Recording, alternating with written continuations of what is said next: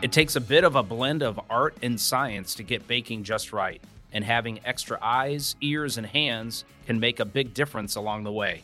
That's where AB Mauri North America comes into play. We are the team behind industrial and artisan bakers that help optimize success.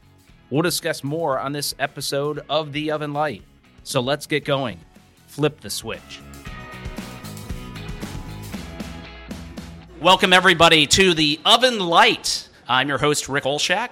Today we've got a trio of guests for you. We've got a couple from AB Mauri North America. We've got Dana Duwe. We'll tell you more about her. We also have Nicole Rees, our first three-time guest on the Oven Light. And then we have a newcomer, Theresa Watkinson. You may know her from Aladdin Bakeries up in Brooklyn, New York. So for now, the switch is on. Welcome to the Oven Light. All right, let's go, folks. How are we doing today? Great. All right. Great. This is exciting. We're at ASB. We get to be the guinea pigs, right? We've been doing a podcast for AB Mauri for over a year now, and we talk a lot about the baking industry. We've had Duff Goldman, if you know him from the Food Network, has been on. We've had Father Dom from PBS. He's known as the bread monk. We've also had Stephanie Pollock, who is a big influencer, right? That's a big term today, social influencer. She's got about a million followers and has a group called Bake Fest. But in future episodes, we're going to be talking about beer. Raise your hand in the room if you'd like beer. Yeast does some pretty remarkable things. So we've got the keyboard player from the rock band Foreigner, a guy named Michael Bluestein that loves beer, and we're, we'll have him on a show. Anybody from the MTV set, maybe? Growing up in that era, Sirius XM, a guy named Alan Hunter, one of the first MTV VJs, will be on talking about gluten free baking. His family follows a gluten free lifestyle. But for now, let's talk about ASB. We're excited that we're here in Chicago. Again, our guests are Theresa Watkinson, COO, Chief Operating Officer for Aladdin Bakers in Brooklyn, Nicole Rees, Product Director for AB Mauri North America, and also Dana Duwe, who is our Lab Supervisor for Sweet Goods at AB Mauri. All right, Theresa, welcome to the show. Thanks for having me. I'm excited that you're here. You're from Long Island, I'm guessing, right? Yes. And uh, you went to NYU, you got a law degree at Hofstra, and you're baking. How did that whole journey like happen? So, I was an attorney for quite some time. I represented the owner of Aladdin Bakers in a personal matter, and then I represented the bakery in some complex commercial litigation. We were successful, and he was like, Come on board. And my partner at the time wanted to retire. Why not?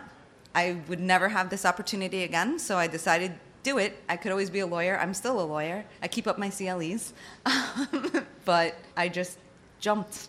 Awesome. And that's where I am. Love that. I mean, it's a great story. You were also, if I recall, the 2020 Baking and Snack Operations Executive of the Year. How was that award? Surprising. It was really interesting. I think a lot of it had to do with Brooklyn being the epicenter, really, or New York City being the epicenter of the COVID pandemic. So how we dealt with it, it was it was a challenging time for everyone, especially I think our area. But it was a great honor. Absolutely. Well done. Okay, so we have some questions. We kind of do some rapid fire. We'll call them the hot pan today, right? How about that? Favorite baked good, Theresa? What is your favorite baked good of anything? When you see it, you got to have it. We don't make it at Aladdin, but Pignoli. Raise your hand in the studio audience. This is a studio audience. We never had this many people in a conference room. So who knows what a panoli is? It's like a little almond cookie with pignoli, pine nuts. That's okay. right. I Yeah. gotcha. Well, They're ASB is a technical conference. We're trying to educate, and you just educated And I us. think they're gluten free. Ah, there So- we go. Okay. well, thank you for that. All right, a couple that are outside of bakery. First job and first car. You weren't expecting these. Well, first real job? No, it could Or- your first summer job. Well, when I was a kid, I used to go around my neighborhood and rake leaves, shovel driveways, and plant flowers and mow lawns. When I was 10, I saved up enough money for a real lawnmower that like wasn't a push mower. A lot of people are too young to know what that is, but yeah, I made a lot of money At when I was 10? a kid. Yeah. This says a lot about Theresa. I was a hard worker, you know, one of seven, so Yeah, you're fighting at the dinner table just to Yes. stay fed. yes. Awesome, awesome. All right, tell us a little bit more about Aladdin. I was looking up the business a little bit more. You've got a baked in Brooklyn kind of snack line with crisps and little breadsticks, and so you, you've got the bakery, fresh bakery side, but then you also have more the retail side. So we have three divisions. We have an artisan bakery, and that is bread that is every piece is touched by a person, hand formed in some way. We have our so that's day bread. That's for hotels, restaurants, schools, prisons. Then we have our longer shelf life breads, which are our wraps, tortillas, panini, bagels, pita. And then we have our snack division, like you said, flatbread crisps, breadsticks, and pita chips. You got some pita chips in your little bags mm-hmm. from us. Show of hands if you've already eaten them and you like them. All right, thank you, sir. Thank you. All right, awesome, awesome. All right, so out of your portfolio of products, we already talked about your favorite baked good, but within your line, your lineup, what do you like? Or what's the one you're just like, wow, this is really cool how we make this? Pita chips for sure. That's one thing that I eat pretty regularly. The sea salt, hands down, I think our favorite product. Love that. That's awesome. How about, you know, you a lot of things probably keep you up at night. You're an ops person. Certainly you're a lawyer, so you have a different lens, the way you kind of see things. We'll move on from COVID, but are there things that are out there that kind of keep you up at night or keep you energized like, wow, I can't wait for tomorrow because I get to do this? What is that? Things that keep me up at night, the price of flour. Um. a collective sigh in the room. Thank you. Things that really interest me are, you know, this idea of keto and where that could take us. A lot of bakers are probably scared of it, but you know, we're moving towards embracing that whole market, you know, low carb, keto kind of niche. I want to follow up on that because somebody in the studio audience, we don't get names, so I don't know who did it, but somebody asked about the future of the keto trend. Do you want to answer? I was going to ask Nicole, but Theresa, you're here. I am least able to answer that question out of these members. I think How about, if you let's, turn uh, to your right. We're going to go to door number two. Nicole Rees, we're going to jump in. What do you think about this trend? Well, I think that it's here long term. And I'm going to back up a minute. And before we had keto, I think we have a bias towards wheat as um, what we know to work with when we're making baked goods. But the truth is, is that not everyone can eat wheat. And so first we talked about gluten free and how that was it. Is that just a fad? Are people eating gluten free because they really are celiac, or is it just because they're on a special diet? And then it was ancient grains came in. Why? Because we needed them. Because if we weren't using wheat, we needed something else. And now we've kind of transferred over here into keto, and we're talking about making baked goods without grains sometimes, right? So to me, it's long term, it's possible to do. Honestly, any type of dietary requirement, any special plan, if you do it well, if you can make a good cookie, bread, pizza, then it's to stay. A trend's only to die if it's awful. So if we're going to make bad keto bread, then keto bread's going to go away. If we make good keto bread and people enjoy it, then it's great because now we have diversity from all the baked goods that we get to choose from. That's my theory. So Nicole, now that we've got you warmed up here, you're the first three-time guest on the Oven Light out of about 16 or 17 shows. How does that feel? I mean, this is this is like Saturday Night Live, and you're Steve Martin. You got five in. It feels like you know when I come to the office. Just teasing you. All no, right, I'm that honored. just got awkward, I didn't actually, it? I Yeah. actually like the attention. It makes me feel special. Well, you are special, and you've got great knowledge, and we want people to know about it. All right, let's talk about some of the ingredient things that you've you've discussed with us in the past. We've talked softeners, we've talked emulsifiers, we've talked sugar reduction, clean label.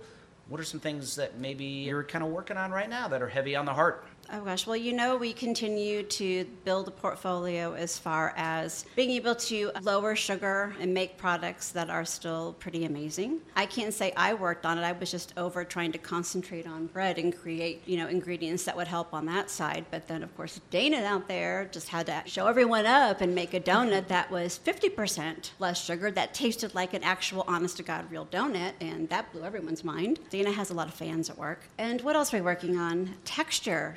I mean, I think we go into baking because, well, I went into it because I like to eat baked goods. And that's either about the flavor or the texture. And so I think what's really exciting is talking about how we can actually help create just the right texture. If we're going to take sugar out, if we're going to take fat out, if we're going to adjust everything, if we're going to make it, you know, a high fat, high protein, low carb, how do we keep the right texture? And so I think a lot of the new products that we've created that can address that are important to me because that's how we keep our fan base for baked goods. I don't know. I feel like sometimes we lose out to other products and people start turning away from baked goods. I don't want to see that happen. So it's up to us to keep them interested and it's up to the innovation teams to help make sure we can do that. Excellent. Somebody had also written in a question asking about what are the ingredient gaps out there. So maybe texture is one of those where ingredients can help give you a different eating experience. So are there some other ones that maybe that companies can work on to, to make a better uh, experience for the consumer? First, when you said that question about an ingredient gap, the first thing I thought of, and maybe I'm kind of jumping in the Danish territory, is yes, there's a gap because sometimes we just can't get that ingredient. So I would say for anybody who's been working at all in the past year in bakery, it's been a challenge to even get in the ingredients that you need. But as far as ingredients for innovators to work with and dana you should answer this. I mean i think we always we're looking for more tools and we're looking for more tools that meet whatever the requirement is of the current today's consumer. So if it's clean label well i mean do we have everything we need in that area? I feel like there's lots of going on the plant protein side. A lot of it's about nutritional protein fortification but what about functional? Do we have everything we need on functional proteins? Do we have everything we need on functional fats? I think there's a lot more area to grow on. So no no, I think there's a lot of innovation that needs to be done, but I think it's happening slowly. Awesome. Thank you, Nicole. A couple points of interest since we are at ASB, the American Society of Baking. This is a big week for us. This is the 99th,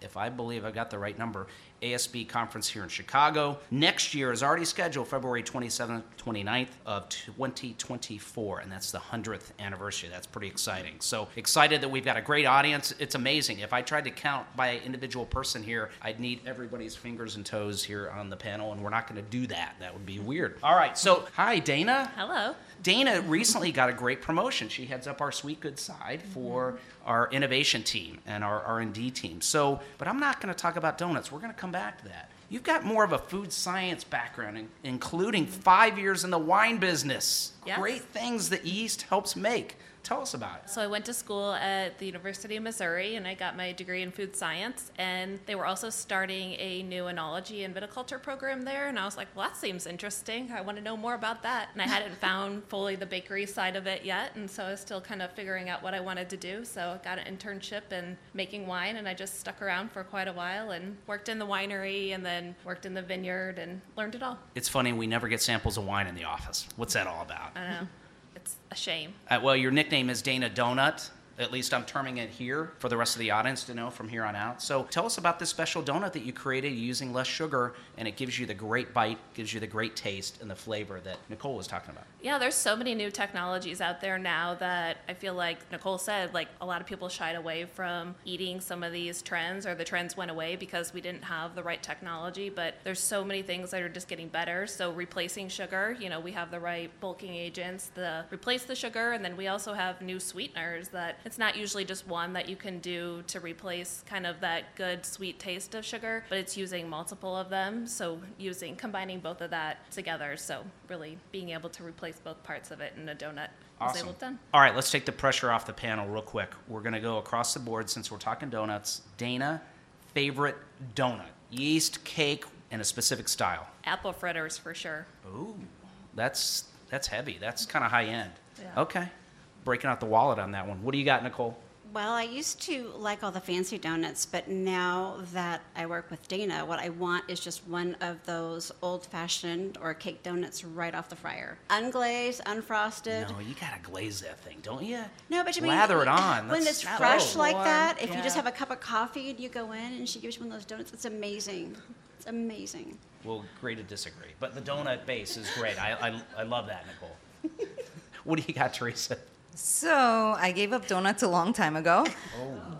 Yeah, sorry. Wow. And um, sorry, the oven light is now But- off. I mean, But my We're still on. all-time favorite growing up was that Entenmann's, like the, one that had the, the crumbs? crumbs? on top. chocolate or the regular? Chocolate, hands Okay. down. Yeah. That's the devil's food crumb, if I know. Anybody in the Yeah. audience confirm that? okay, they are good. I grew up on Amazing. it, so.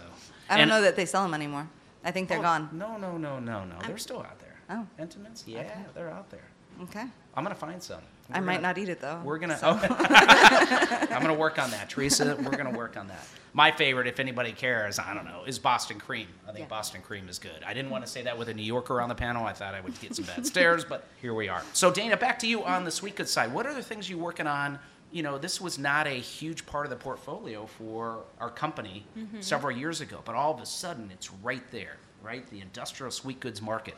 Yeah, so we're doing a lot of the cake and donut mixes and bases and concentrates, but now we're trying to also incorporate some of that new technology into it. So really focusing on how can we make it different for these customers, but also utilizing, like Nicole was saying, there's so many shortages out there. So our starch shortages, how can we create something when that's an issue? So trying to create something that's not gonna like need starch in it. So a cake, a cream cake without starch is kind of a focus that we're looking into and utilizing those new technologies to when you take out one ingredient, you can't just always replace it with another one. Egg reduction's the same, you know, taking out an egg, so simple that you need usually like 10 different ingredients to replace it, but it's working on those kind of things because we really want to make it still indulgent and really exciting for people to eat and not that healthy, boring, sweet good item. Is that exciting as a food scientist where you've got this opportunity to kind of work on these things, right? Eggs continue to be in the news. Sometimes mm-hmm. it's bird flu, sometimes it's just the cost of the eggs and other issues, supply. Does that kind of keep you going?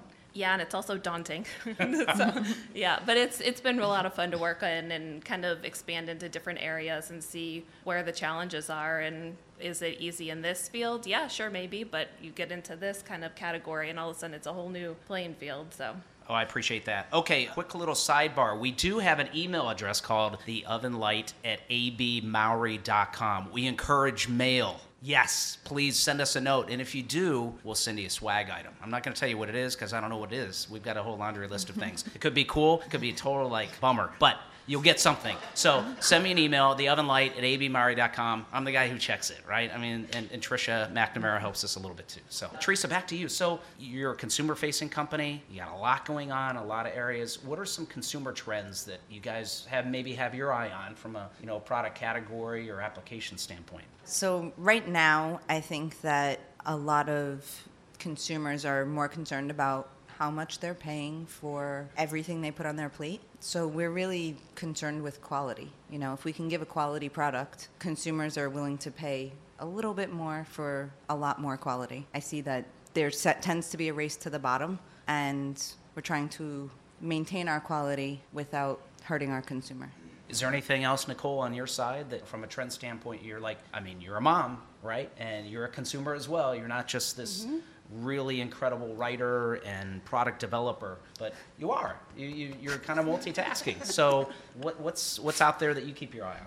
I really do love the idea um, that we have so many tools that we can make a lot of foods nutritious for kids. So I love the fact that I can, you know, buy bars or buy bakery goods for my daughter and like the tortilla sheets. She has no idea that they're high fiber. And so I, I love that that's possible. And I mean, quite honestly, a lot of what we learn in baking, just the tools that we have to have, like, okay, prices of eggs are going up. How do we use less egg. And then, you know, going back to Dana, she also created the first vegan cake that I can say really honestly is a, a, good cake, like a cake that I would pick up and have with coffee in the morning. I love that in the future we're going to have a lot more of that. My daughter's going to see foods that I never would have dreamed of, where we're going to be able to tailor make everything so that you still get the great texture, but it may not have as much sugar. It may not have as much fats that are unhealthy for you. It may be higher in protein. There's going to be all these benefits. So I think that that's really exciting. Dana, how about you? You're a newer mom as well. You've got a growing family. How about you? You've got a different angle on things too.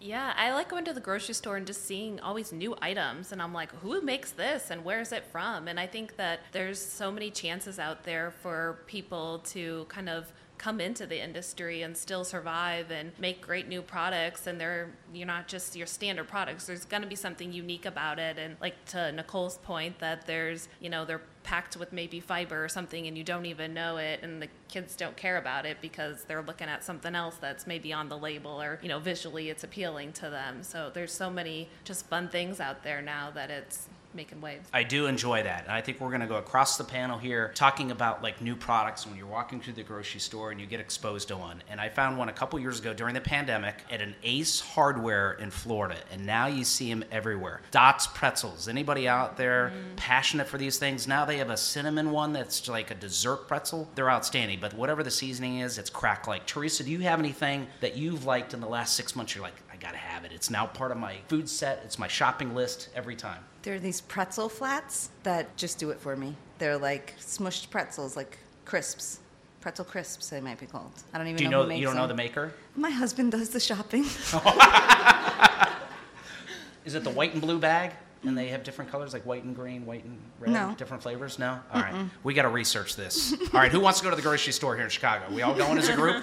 I mean, that's like serious dollars. Nicole, how about you? Well, I was thinking, remember we had that road trip recently together? It was a full team. It just wasn't the two of us. We don't. Well- we don't just gallivant and, and do our oven light on the road. Well, We I like I, I like to think that it was the fun car, except there was all that 80s music trivia, and actually I earned my place in the back seat, so I'm proud. That was good. But you you let us stop at any convenience mart that I want to stop in because I like to see what's for sale. I like the candy aisle. I like the junk aisle. I like to see everything that's in. I like road food. And remember that little. Not road kill. Just want to make sure road food, right? Okay. Depends how hungry I am. That little packaged, it was cornflakes and it was like a peanut butter butterscotch kind of. I've never seen that company before. It was darn good, wasn't it? It was really Yeah. amazing. We tried a whole bunch of things, and I have to say that my picks were a little bit better than yours for that trip.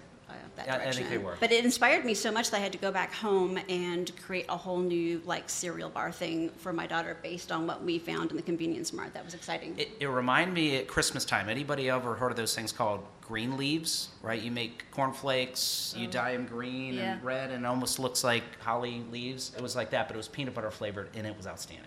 it was really good. Yeah, it was really good. All right, how about you, Dana? So changing out of baking, but into the alcohol aisle, there's so many. Sorry. I like this gal. But there's so many like not only the canned cocktails, but already prepared cocktails that make it so easy that you know if you want to make a fun cocktail at home, I have all these cocktail books, but I can't make anything because I don't have all the ingredients. So I can just buy them conveniently in the store now, and it makes it easy for at night And nobody enjoy. knows the difference, right? You could use as a base for another drink too. For couldn't you? sure, yeah. Absolutely. Okay, so which one do you like? Uh, so they have some really good old-fashioned mixes that tend towards that. Yeah. All right, quick show of hands. I know this is a baking program, but we do make yeast and other things. Show of hands, who's ever bought one of those canned cocktails at a bar or at a grocery store or anything like that? All right, that's at least 50%. That's pretty good.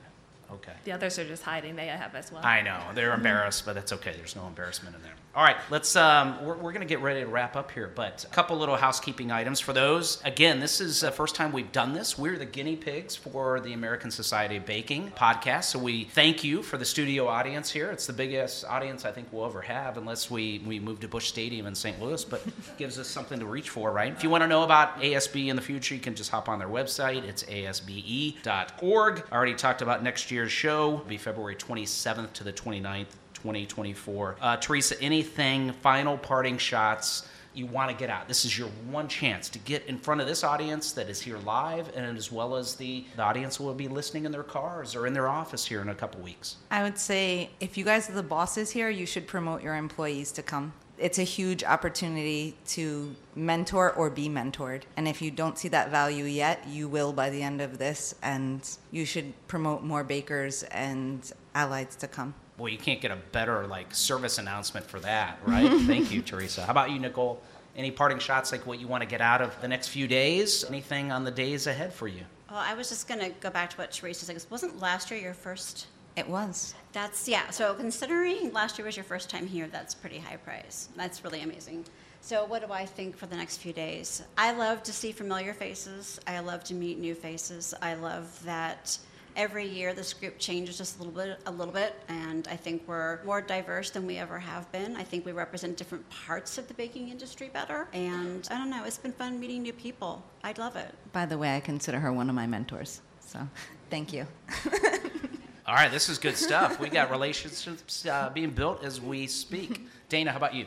This is actually my first time here, so I've been. It's been a great experience so far, and I've been doing several of the uh, Society of Ba- Bakery Women? Bakery Women. Yeah. Thank you. I've gone to a couple of those events now, and it's just amazing to see the diversity and all of that, and how many women there are here, and it's just been really welcoming and exciting to see kind of the energy that's going on. I was speaking with Laurie Gorton, who was a long timer with Sosland Publishing last night at the Bakery Women event, and she talked, I can't remember how far back, but it was at least maybe 30, 40 years. And mm-hmm. she said, I remember going to an event and I was the only female. There's one other who was like a bakery plant manager, and that's it. There were two people. So to see that crowd last night and to see the professionalism, the skills, and the expertise was really exciting. So Yeah. I'm glad you could join. So for now, Theresa, Nicole, Dana, thank you for joining us at ASB. Hope everybody has a great rest of their time. Keep listening. We'll be talking more about beer, yeast, beer, wine, and spirits, and all that good stuff on the oven light. But for now, the switch is off.